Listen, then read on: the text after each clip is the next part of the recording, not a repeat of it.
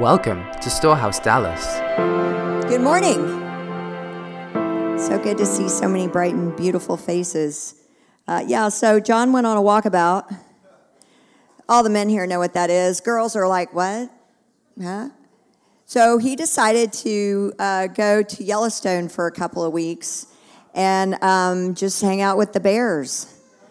So he's seen a lot of bears. He's like Mowgli, you know? I mean, I can just see him like floating down a river on the on the chest of a bear, singing some sort of song. Like, what was that song Mowgli sang? Yeah, the bare necessities. He's just loving life right now, and so I'm just so happy for him. So I talked to him, and I'm like, "So what are you doing?" He said, "Anything I want." So yeah, he left. He left the rat race, and so I'm just really excited for him. But I miss him like crazy. So, and I keep saying to him, "Do you miss me?" And he's like, "Yes, of course, honey. I miss you." But he is like in his element. I didn't realize I, I married a man that you know that is such a wilderness guy, but he really is. Um, anyway, so praise God. Well, um, so we've been doing this summer of abiding, and I hope you guys have been enjoying it. I know I've been enjoying it. I love to get in the Word, and I, I love to hear what Jesus has to say. So we've been going through the the three chapters in the book of John, chapter 14, 15, 16, 17. Oh, that's four. Four chapters. and um, and Jesus, after he finished um, having supper with the disciples and washing their feet, and he goes into this um, teaching. And it's right before he goes into the Garden of Gethsemane and right before his arrest. And he leaves them with a summary. He sums up his entire experience with them and really the reason that he came. And you know, it's so interesting because as humans, we we try to kind of put God in this box and we try to create a form, a formula. And he said, No, I came for love. I came for love. I came for abiding. And again, he uses a word that we're not familiar with today in our culture. We, we are not familiar with abiding and what that is, but it's, it's drawing so near to someone that you actually connect with them and become one with them. Where there's such a familiarity there that you know their character and their nature, and you're so filled with the very essence of who they are. And so this was the truth of the gospel and what he was after. And so he that's why you heard him yelling at the Pharisees all the time because he was actually coming against a system of religion that was ending. There was a system that he was bringing to an end through what he was called to do. And a lot of times, what we want to do is we want to get back into a system because the system will take the place of intimacy. Because when love draws near, we back up because it's uncomfortable. And I was feeling in my spirit this morning, you know, we're singing all of these songs. I love these songs. These songs are songs of intimacy. And a lot of times, as men, you know, like Mowgli, my husband, you're kind of like you're you're like you're like oh, I'm a man's man. I'm like they're singing all these songs about intimacy and about love. Well, you know that's great for the girls, but you know I'm a warrior. But I just want to remind you of something. David slayed ten thousand. He, I mean, I'm sorry, but that hasn't. I haven't seen that happen in my lifetime or since. One guy standing out there, and it was with one of those heavy swords. If you ever tried to pick up one of those swords? You're like, oh, I can't even imagine wielding that sword 10,000 times. I mean, it just, the thought of it is incredible. So this man was so strong and he was such a warrior. He wrestled the bear, which I'm sure John has done, and we'll, we'll, we'll let you guys in on those stories. But he wrestled a bear. You know, I mean, he, he wrestled a lion. He, he was that man. But yet he said these words. He said that his one thing desire is to dwell, and that word dwell means to abide in the house or the heart of the Lord all of the days of his life. And so he had this, this, he had this warrior and this lover in him. And that's who we're called to be. The women, we're called to be warriors. The men are called to be lovers. So we we get to be both. Amen? All right, so he's describing a deep, abiding affection and an emotional connection between the Father, the Son, the Holy Spirit, and us. My goal here today is to bring you into a deeper understanding of what the church is primarily supposed to look like. And I don't want to stand up here and, uh, and because I'm standing up here with the greatest amount of humility as I tell you this, but I've been doing this now for 20 years. I've been doing this long enough that I've seen what works and what doesn't work. And when I say what works, I want to see the kingdoms of darkness come down and the kingdoms of light raise up. And I and so I've seen effective Christianity, I've seen biblical Christianity, and I have seen non-biblical Christianity in America. I've been to other places, but I, I haven't stayed there long enough to actually kind of come up to a conclusion. But I know what I see in this land. And you can look at the fruit around us and you can tell how effective the church has been because the church is the light. So if the darkness begins to take over, it's time for the warriors to get back on the wall and begin to fight. Amen?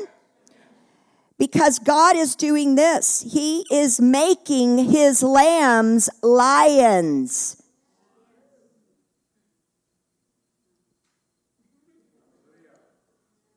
So, right after Jesus was baptized by John the Baptist, he's declaring who John the Baptist is declaring who Jesus is. And his disciples, John's disciples, are like, oh, wait, this is the Son of God. And so they turn and they begin to follow Jesus. And as they do, Jesus turns to them and he says, What do you seek? And they said this we want to know where you abide. The very first question asked to Jesus after the anointing and the dove came down on him and anointed him was, Where do you abide? Because I want to be with you where you are. I don't want to be with you where you are on a Sunday and then the rest of the week, I'm on my own. I want to be with you where you are every single moment of every single day because I know in that place there is victory. I know in that place there is rest. I know in that place there is authority. I know in that place there is love and safety. You just add everything that's good by God, and it's in that place. And so there is this slight, and I want to take you on my own personal journey because when I got saved, I got saved in this radical way. I got saved by hearing the audible voice of the Lord, which was which freaked me out. I didn't even know God talked. I'd never read the Bible. So God broke in, okay? Well, so I started going to church. I found this amazing spirit filled church, which I love with all my heart. They were my family. And they, and, and just incredible Bible teaching, which is necessary. It was good. And then the Lord, the Holy Spirit, told me to go to this place called International House of Prayer in Kansas City. And I, I was like, well, I don't even know what that is. I don't know what they do, but okay, I'll go. And so I, and, and listen, I'm prophesying the gifts of the Spirit are, are, you know, this church is amazing. People are getting healed. The presence of God is there that I'm in. It's phenomenal. So I go to the International House of Prayer in Kansas City. This is like, I don't know, 20 years ago. And when I get there, I'm, I'm, I'm listening to them talk about Jesus. And I was completely undone. Because where I have heard people teach about Jesus and they know about Jesus, which is good. These people knew Jesus. And, and, and there's this slight difference that will take you down two different roads. And it's everything. Uh, about this time last year, I had this incredible dream where I was walking through the book of my, I was walking on the pages of my Bible in the book of Revelation. And in that, I was, um, I turned, I won't tell you the whole dream, but um, I turned and I looked at Jesus, and he, at the, towards the end of the, the dream, he was standing on Revelation 117. I am the beginning and the end, the Alpha and the Omega. And his eyes were like flame of fire. And I mean, he looked at me, and when he looked at me, his eyes went through every single cell in my body. He permeated everything. He saw everything. And what happened is I got hit with love. And it went through me and through me and through me and through me. And there was no end to his knowing me. And then he said this I'm not who they think I am. In other words, my people don't know me. You see, He is a good God. He's a good Father, but He is a righteous judge. And with everything that's coming on the earth, the only way to stand in this hour is to know God. One on one, abide with Him, get in that place of prayer, get in that place where we know Him. Amen? There's this, um, I don't know how many of you have ever read this story uh, called um, um, Journey to the City of God. Okay, well, it's a story of a man who was um, searching for the city of God. And so he was on his, his journey and he comes to this city and it's called Christendom. And so he goes in and he's asking people, Do you know where the city of God is? Do you know where the city of God is? And a lot of people are like, I don't know what you're talking about. No, this is Christendom. And, and there's Christian music and the restaurants playing over the speakers, and everybody's got their Bibles out. And he's like, Wow, this is an amazing place. Everybody here loves Jesus. And so he, he keeps asking people about the city of God, and they go, Oh, no, you don't want to do that. Just stay here. It's really comfortable here. It's really awesome here. We're all Christians. Just stay here. And so he's he's he's in the city and he and he's he sees along the roadway this old man with this cane. And he's got this cloak over him. Just looks like a homeless person. And as he passes by, the old man says to him, So I hear you're looking for the city of God. And he's turned and he said, Do you know where it is? And he said, Yes. And he said, See that pathway that leads into the desert? He said, That's the way. And it will take you there. And he said, Well, what about this? He goes, No, if you stay here, you'll die.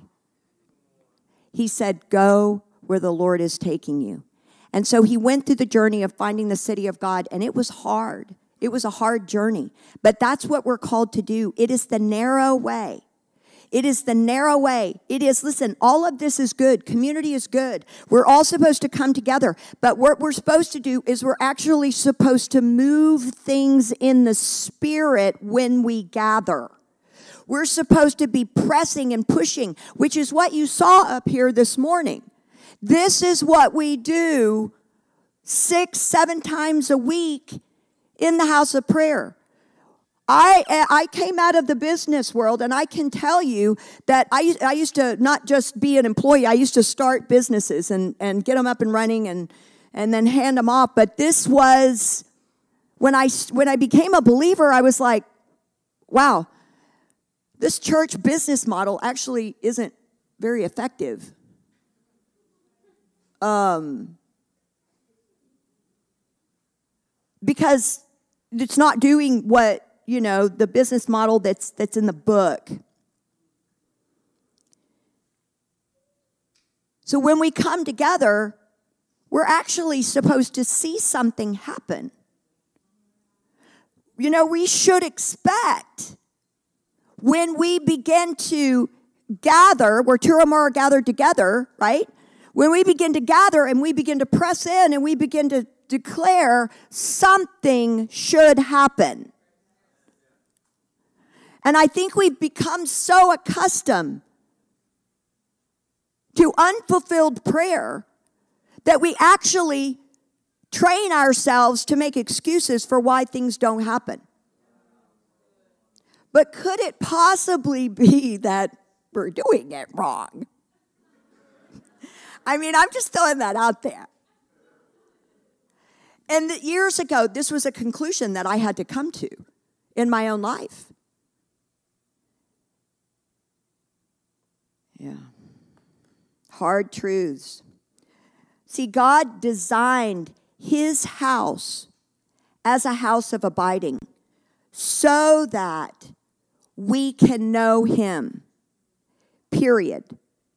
His house is a house of encounter. His house is a house where we come to know Him personally. I love this book. This is my favorite book on the earth. People will be like, I want you to read my book. And I'm like, you know, it's hard for me to get off the pages of this one, but okay. I never read anybody else's book. This is the most intoxicating story. But even with that, this does not contain the one that I love. It tells me about him. I learned so much about this. But when I abide, what happens is that I get to go on a journey that's a now journey with the Lord. And he begins to show me his thoughts and the things that he's thinking when he's telling me these stories, when I'm reading these stories, because then I get to know actually his character and his nature and who he is. So when trouble shows up, I don't go, oh my gosh, oh no, oh no. I go, oh, hallelujah. God, what do you what do you want to do about this? What are you going to do about this? And he's like, all right, here's what we are going to do about this. Because we're actually supposed to be taking dominion, right?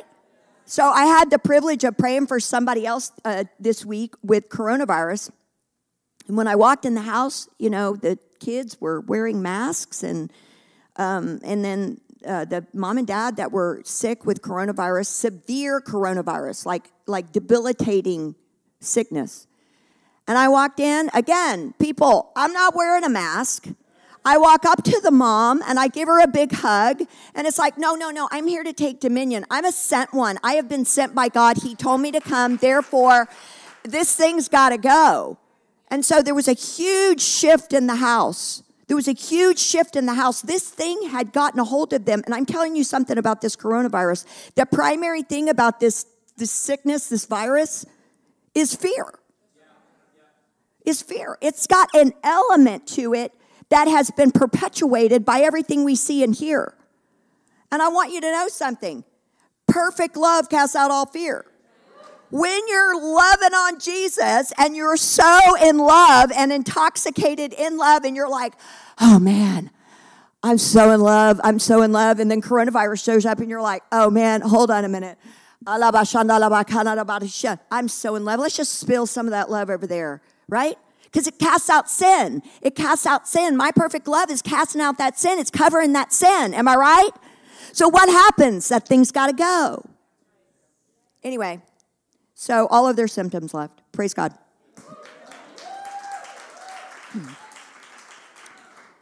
All right. Um, so Jesus sits now on David's throne, and he's called the Son of David. His house is David's house, which he said he would restore. So when he brought out his whip and he began to tear apart the tables, I mean, think about how rude that is. I'm telling you, people that think Jesus had good manners, he did not have good manners. He was just like Wreck It Ralph, right?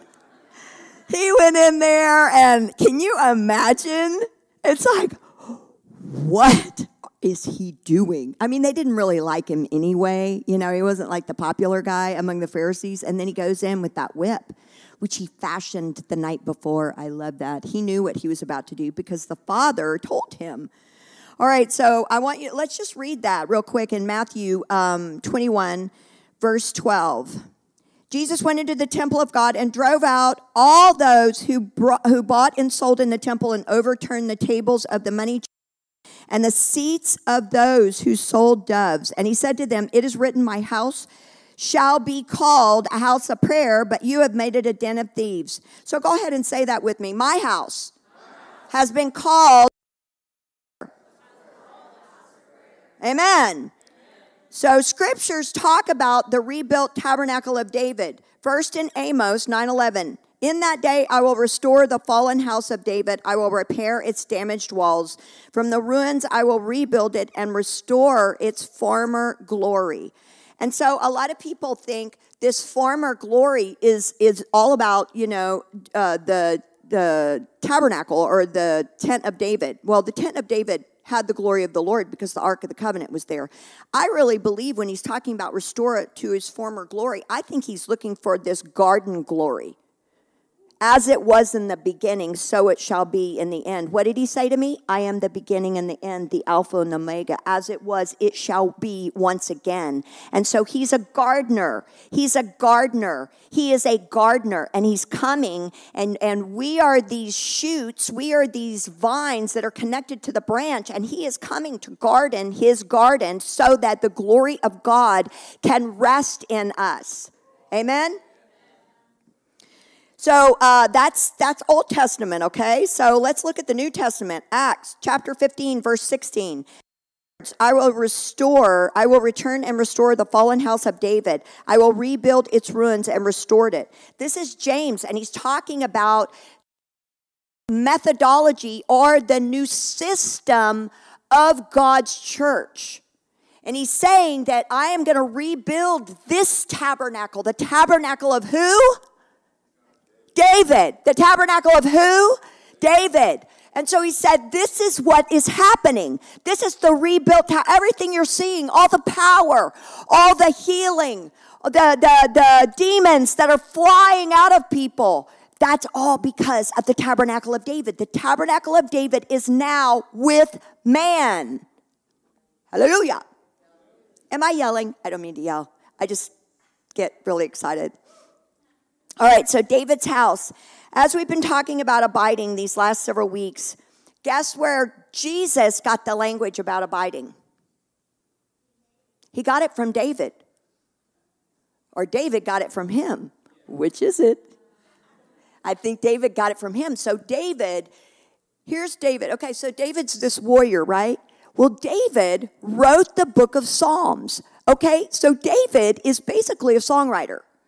So he's a he's the king, but he he writes songs. And he doesn't just write songs like, "Oh, I'm going to put together some stanzas and I'm going to I'm going to okay, what would rhyme with that word?" That's not what he was doing. What he was doing is he was abiding. And how do we know he was abiding? Cuz he's the only one in his day or has ever been up into his day, he was the only one that talked about abiding with God. So he must have been experiencing it. So there he is, he's abiding with God, having these encounters. And what happens is the, the Holy Spirit is downloading all of this prophecy and he's writing down these prophetic songs and he's taking them and he's throwing them to his 4,000 singers and musicians.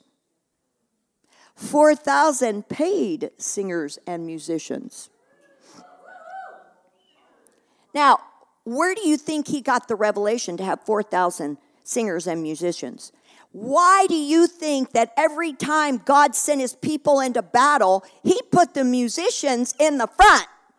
Now, can you imagine? I mean, I don't know about you, but a lot of musicians, God makes them very emotional. for a reason. So they tap into the emotions of God. So that's really a beautiful thing. But I don't know. If I was a very emotional musician and they put me outside or out front of a, of a battle, I would be like, oh God, you are good and your mercies endure forever. I'm going to die. But instead, what happened is their song loosed the armor of kings, right? So there's this cool thing that's going on in heaven right now. Do you know what it is? Oh, they're singing. They're singing. They're singing and they sing and they sing and they sing and they sing. God loves music. He invented it. It's been going on from the beginning of time. And He gets us, He lets us partake in this song. And so what happens is that David, oh by the way, I just I just read this the other day. I don't know why I've never seen this. But David's singers were the sons of the seers. Say that 3 times. Isn't that amazing? Why? Because he's looking for people who can see him that they're up there and they're bringing heaven to earth. So so so what you're experiencing here this morning was just that. What we do, Lindsay throws it, they catch it and they throw it out in song. And what happens with song, I don't, you know, I don't know. There's some sort of frequency or something that happens. Song shifts things. And I can tell you that. I will never forget the time. Oh, this isn't even part of my message, and I'm going to go too long. I'm so sorry, but you've got to hear this. It's so compelling. Okay, so we we were down to uh, this this bill was being passed uh, to shut down the abortion clinics in um, in uh, Texas. Uh, and uh, making them uh, qualified to be an ambulatory center. And so they had to bring the level of excellence up. Oh no. um, and so uh, all of, and so we were down there, you know, and so I like going where the fight is. I don't know about y'all, but I'm like, oh man, if they're fighting over something, I'm going to go get in the middle of it. And so we're down there, and what do I do? I bring my musicians. I'm going to a battle, right? Okay, so they're over there, and the musicians are playing. Well, a, a bus pulls up, and out of it comes all of these very scary looking people. And I, I can see by the Spirit and in the Spirit that they're headed up by a whole colony of witches. And so I was like, and there's all of these sweet moms with their kids. And so I go in between the witches and the moms, you know, I'm like, and I take my musicians. And they're out there, and it's not like they're singing, you know, like some sort of war dance or anything. They're just, we're just kumbaya and oh jesus you are so good and your mercies endure forever or whatever we were singing i don't know. But anyway the point is they got near to me and they started closing their ears off and screaming at the top of their lungs stop singing! They're like manifesting and i was like turn it up boys. Oh. Anyway we ended up winning that battle. Praise God, right? Yeah, don't mess with the worshipers. All right, so um, we've been talking a lot about Psalm 91 and the function of abiding. See, David understood this. He understood that abiding actually produces something. So if you're in a battle, what do you do? You abide, right? If you want victory, what do you do? You're abiding, right? What, what happens when you abide? You get all oily. Have you ever tried to open a rusty door or a door that's stuck? You know, he said you're going to open. What you open, no man can shut. I'm telling you, man, when you're oily, that hinge on that door just goes, whoo! It flies open because of the oil, because I've been abiding. Therefore, everything that God has for me, more than I can hope or imagine. I just want you guys to know something. If you can hope or imagine it, it's not God, it's you. It's more than you can hope or imagine. And when you begin to abide, you actually slipstream in this supernatural life and you begin to go further than you could in your own strength. All right, Psalm. Here's some Psalms for you. I'm going to put them up there. Um, 15, Psalm 15, 1. Who may abide in your tabernacle? Who may dwell in your holy hill? Again, this is David. Uh, Psalm 61 I will abide in your tabernacle forever. I will trust in the shelter of your wings. He shall abide before God forever. Oh, prepare mercy and truth, which may preserve him. He who dwells in the secret place of the Most High shall abide under the shadow of the Almighty. Okay. Is connected to when you abide, you're safe. When you abide, you have provision. When you abide, you have freedom. When you abide, you have authority. So that's how it goes. And that's basically what. Um, what David was singing about. so, the tabernacle of David speaks of the governmental center of earth that operates with the spirit of worship and prayer. It consists of both worship, order, and governmental authority, plus much more. God commanded David to command the kings of Israel to embrace this reality. I'm telling you, listen, this is the centerpiece of everything God does. He rules the universe through prayer and worship. It is his only governmental center, and without this, nothing turns. It's almost like the nucleus of an atom bomb. It's not going to work if the nucleus is not spinning. Okay? So, in your personal life, in our corporate life, in our church life, the church was designed by God to be a house of prayer so that the nucleus will turn and we will all be victorious. Amen. So, David released the sound of music, didn't he? He created something in Israel, which, by the way, has never been seen since.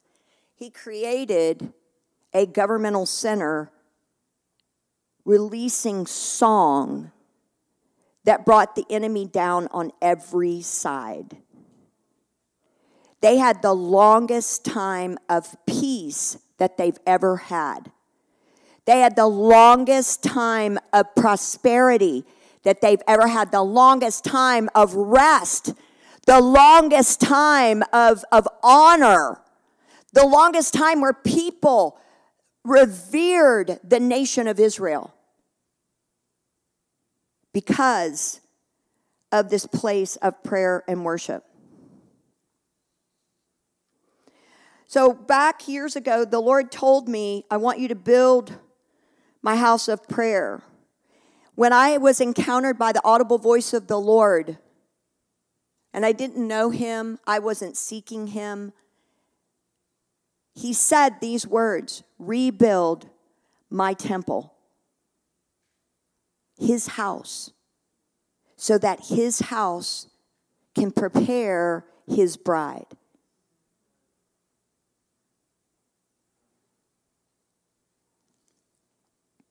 So I just want to show you a, a slide here. So um, we actually uh, were the house of uh, we're the Dallas House of Prayer for the longest time. We weren't the um, we weren't storehouse that came around later. We started the church several years after. Can you put up the slide to the values? We put up we started the House of Prayer. I mean, church what four years four years after we started the prayer room. And, um, and so I just wanted you to see this because I just wanted you to see a little bit about who we are. Um, because I want you to see the, the, um, the first one there. Prayer and worship is our heartbeat, meaning that, that we, that's the thing that keeps the body, this body running. I've had so much warfare over the prayer room. Everybody's good with the church, but so much warfare over the prayer room. Why? Because the one thing that the devil doesn't want you to do is to worship and pray. You can go to church, that's good. But the minute that you start going beyond that and start then God, knowing God, believing God, the kingdom will come through your life. So there will be evidence of what you believe through this reality. So here's what's been happening this year Storehouse has been seeing a hundredfold increase in our online activity. I mean, that's pretty significant, hundredfold increase. I know, right? So, with that, we were just praying and saying, God, you know, what is going on here? And, um, and we're having people come to us now from all over the world. We had a, a woman um, from Wales recently, and, and she shows up here at Storehouse, and she said, I'm here because I, I've been watching your, or not watching, but listening to your prayer room. And I was so impacted by it that I thought I have to be there in person. I mean, that's incredible. And this wasn't some wealthy woman that said, Yeah, I have an extra half a million dollars laying around, so I think I'm just going to get on a jet plane, which is crazy, right? Is that crazy? Uh, uh, and so um, we just have a lot of additional activity. And so I want to show you, uh, but before I show you this, I want to tell you this great testimony. Um, just the evidence. Again, you've got to have evidence that something's working. Again, I am a, I'm a business person, so if I'm going to do something, I better see a, a result from what I'm doing. If I'm going to be putting uh, my investing my time, my money, my resources, everything, I want to see a return for my investment. Can I get an amen? So does God, by the way. Um, so, uh, do y'all remember the Super Bowl when, when Dallas hosted the Super Bowl years ago? All right, so we found out that uh, the sex trafficking in a city will go up by like 89% during a Super Bowl time because the, and they what they do is they bring in all of these girls from all over who are sex trafficked for the purpose of servicing all of the men who are uh, coming in for the event, okay? It happens in every city. terrifying. So I just said, okay, yeah, that's not going to happen in my city. Do you know that Dallas is actually your city? Do you know that God has called you to a territory and he's called you to take dominion of that place? And so you you get to say, "No, this is my city." That's not going to happen in my city. Because once you start saying these kind of things and living this kind of life, you actually begin to, it causes you to respond. So I was like, Lord, what do you want me to do? And He said, I want you guys to fast and pray for 21 days and I want you to um, um, pray um, the last uh, four days before uh, the, the Super Bowl. I want you to pray 24 7. Okay, great, awesome. So pray and worship 24 7 before. So we start getting towards this. We've been fasting and praying as a house of prayer for 21 days and, you know, just contending and, and just releasing what you saw up here. We're just pitching what we're seeing. They're throwing it out. They're throwing it out. We're catching. And it's just this beautiful symphony of back and forth, back and forth. Well, so about uh, uh, Wednesday, the weather changes, the weather shifts and um, we get a ice storm. I mean, just this severe ice storm, and then we get this snow. I mean, you know, it's we're we're in the south. I mean, it snows kind of in Dallas like this. So anyway, we get the snow, and the snow is on now on top of this layer of ice, and the snow is um, it was like I don't know a foot and a half two feet, three feet. I don't know. It was incredible. I'm like, this is phenomenal. But at the same time, I had no idea what was going on. But what ended up happening is that every highway coming into Texas got shut down. Every highway. There's no coming in or out at all.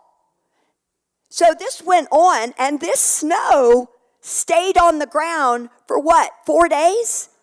Through the Super Bowl.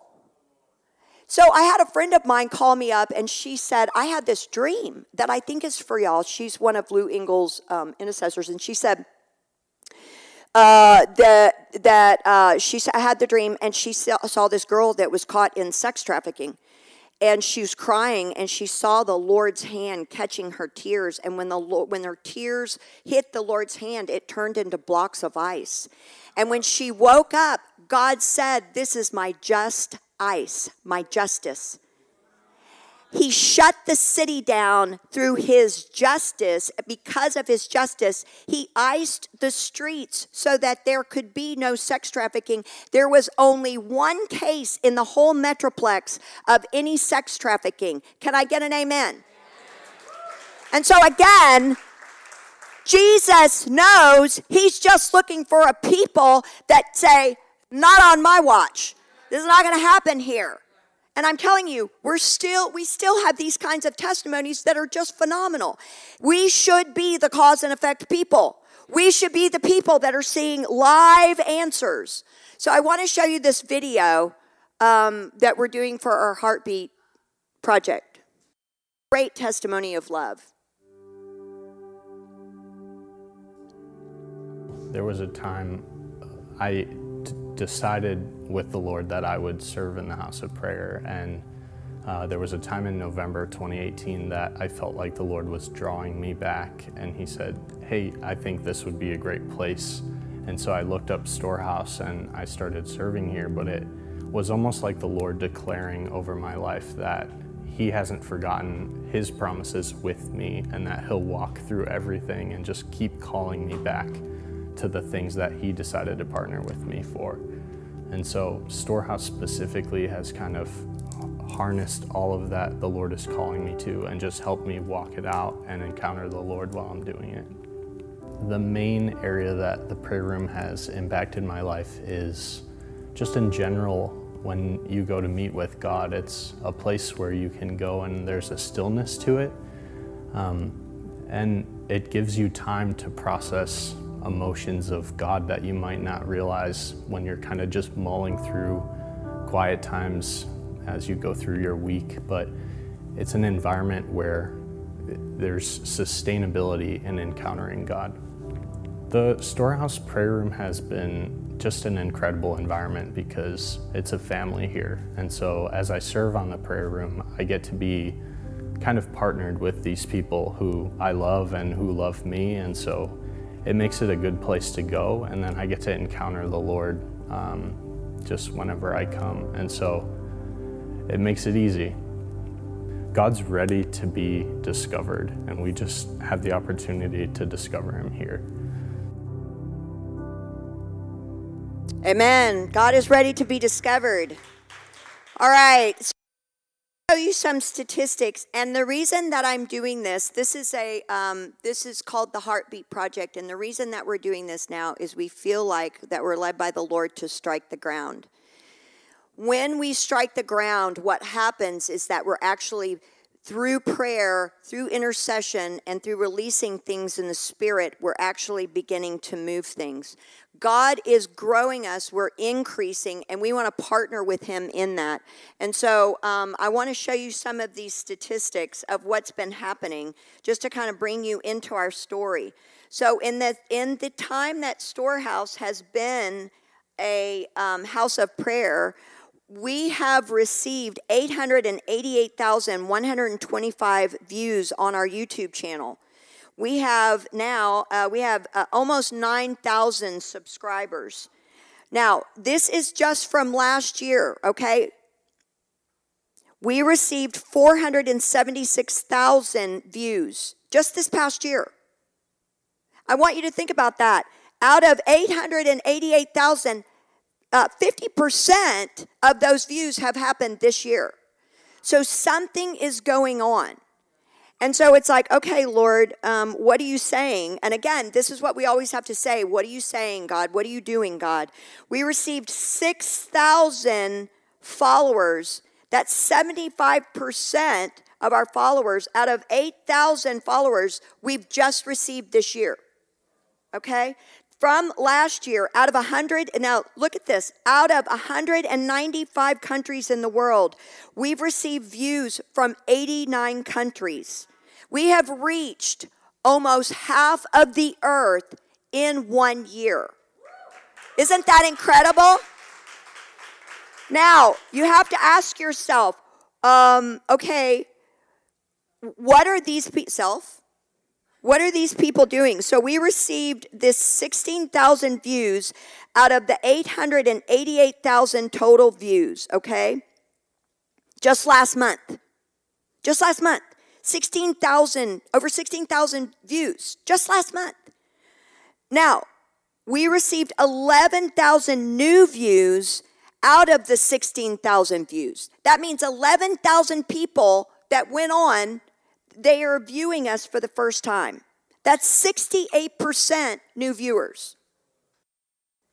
So, what are they looking at? Well, I would like to tell you that they're listening to me preach. But 52% of them are listening to our prayer room, which is why the woman from Wales came. So I want you to think about that. Out of 8,900 followers, over half of all of our viewers watch the prayer room playlist. So our YouTube subscribers are almost 9,000. 52% of all of our traffic goes to the prayer room. So, in conclusion, people want the prayer room by live streaming our prayer room, where we access heaven, be able to reach 106 out of the 195 countries to fulfill Storehouse's vision from God to transform the earth. Access heaven, transform the earth. Yourself, why am I saying this to you? It's because we feel like it's time for our um, prayer room to go live. And what am I saying about that? We want to get more cameras in this room and we want to start having a live prayer set. When people go online and they watch us on Sundays, they don't watch our worship. And how many of you like our worship? Okay, if we're already reaching all of these countries with our teaching, what would happen if they begin to encounter the Lord through our worship? Especially the prophetic worship, especially because we have people come in here all the time. I get testimony after testimony where they're like, nobody even prayed for me. I actually got healed of this 10 year, 20 year ailment just through the worship. So I want to spread this around. When, when here's, here's, I love one time Mike Bickle said this I just pray. That's what I do. And they're like, okay, you pray? Well, how, how have you built this ministry? Well, I pray and I watch, and when God begins to move, then I get behind what He's doing. And that's what's happening right now. God's beginning to move, and it's time to get behind God and say, all right, I'm going to participate in that because something's happening there and you're doing something and your favor is on this. And so I want to invite you into this story. And so what we're going to do in uh, in like three weeks, we're going to take up a special offering to take our prayer room live. That means that when you are clicking on our YouTube, you're not getting a blank screen, which is what you see now. Like there's art there but you don't see any of the beautiful worshipers, any of their faces. And so it's taking this to the next level of encounter for people where they're actually beginning to see us do these things. We want to encourage you in that. So we're going to be raising um, uh, two ways. We're going to start raising some money. We're going to ask that you pray uh, to partner with us in these two ways. First, in the live stream, which is basically buying a bunch of equipment. And the equipment costs $35,000, which actually I was very surprised is not very much. And you may say, wait, $35,000 is a lot of money, but $35,000 is like nothing to God, right? Amen? So, and especially when it's an all play, and everybody gets involved and everybody shares and gives something and we just happen to be coming up to the uh, first fruits offering at the beginning of the hebraic year in september so we're just going to do this in alignment with that and and give a first fruits offering for god's next calendar year anyway so we're gonna i'm gonna try to raise uh, $35000 and i really believe prophetically i think we can do this in about six weeks and I think we can be up and running and, and, and full speed ahead before the end of the year. That's really what I'm planning on. And so I want you guys to pray and agree with me about that. And so um, we're going to take up an offering the first Sunday in September. Um, if you want to give today, we have um, these wonderful cards. You can give it any time, but formally, we're going to take up everything in uh, on the first weekend in September, the first Sunday in September. All right. So that's the first part of it. so we get the equipment, but then what do we need? Can you put that back up there? Number two, we are going to be looking for sponsors to our prayer room. People that have been so blessed by our prayer room worldwide and in here that they love it and they just want to partner monthly with the prayer room. Now, I already know what you're thinking. Well, wait a minute. What, where does our tithe go? well, thank you very much for asking that question. Um, your tithe goes to pay for the salaries and the rent on the building, and it goes to support the pastors here and all of the programs and activities we have around the church. So, um, you know, like we, we're feeding the homeless over here. We're going out on the streets once a week. Um, you know, we're evangelizing. We're ministering to people. Uh, and so all of that costs money. Um, so uh, we're looking for people to partner in the prayer room. So this is what this looks like. We're going to have different levels where you can partner. Your level may be, I don't know, I don't know what we're going to call them gold, silver, copper, I don't know. you know, uh, diamonds, you know, I don't know, red, blue, green, I don't know, but we'll do something. The important part is that everybody, if, if this has been a blessing to you, I don't know about you, I mean, we, we uh, love our worshipers. We love our worshipers so much that John and I, um, we have rental homes, and so we have some of our worshipers there and we like slashed the rental price for them and then we hired a lawn company for them and then it's like anything they want it's like you're the worshipers. We love you. You bring in the presence of the lord. We'll give you anything. So a lot of times partnering can look like $50 a month. It could look like $25 a month. It, but uh, you know basically just whatever the lord tells you to do then do it and you'll be blessed. Amen all right, so I'm going to leave that there. You guys have been great. Beautiful people. All right, so let's stand.